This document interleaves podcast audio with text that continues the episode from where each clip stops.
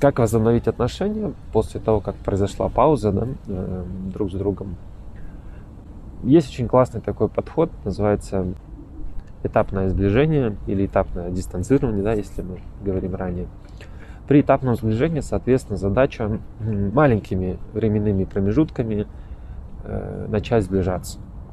И в определенный момент вы прям почувствуете, где еще комфортно, э, тут уже все, перебор. Сильно близко люди или сильно долго время проводят вместе, сильно много общаются, поднимают какие-то вот эти задушевные темы, разборы и так далее. Поэтому постепенно, э, если мы говорим про сближение уже э, после того, как люди разъехались, пожили отдельно в разных местах и чувствуют, что уже хотелось бы снова вернуться и жить вместе, то тут то же самое. То есть вначале попробовать, это чаще всего супруг, конечно, живет отдельно, я, я больше за эту версию. Там, ну, я имею в виду, при наличии детей особенно это. И получается, он приезжает, для начала он там на день, поживет день, и если все комфортно, вот такой промежуток пока, значит, подходит.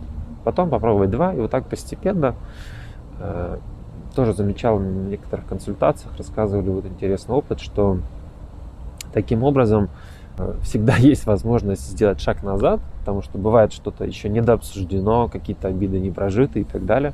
Поэтому это будет сильно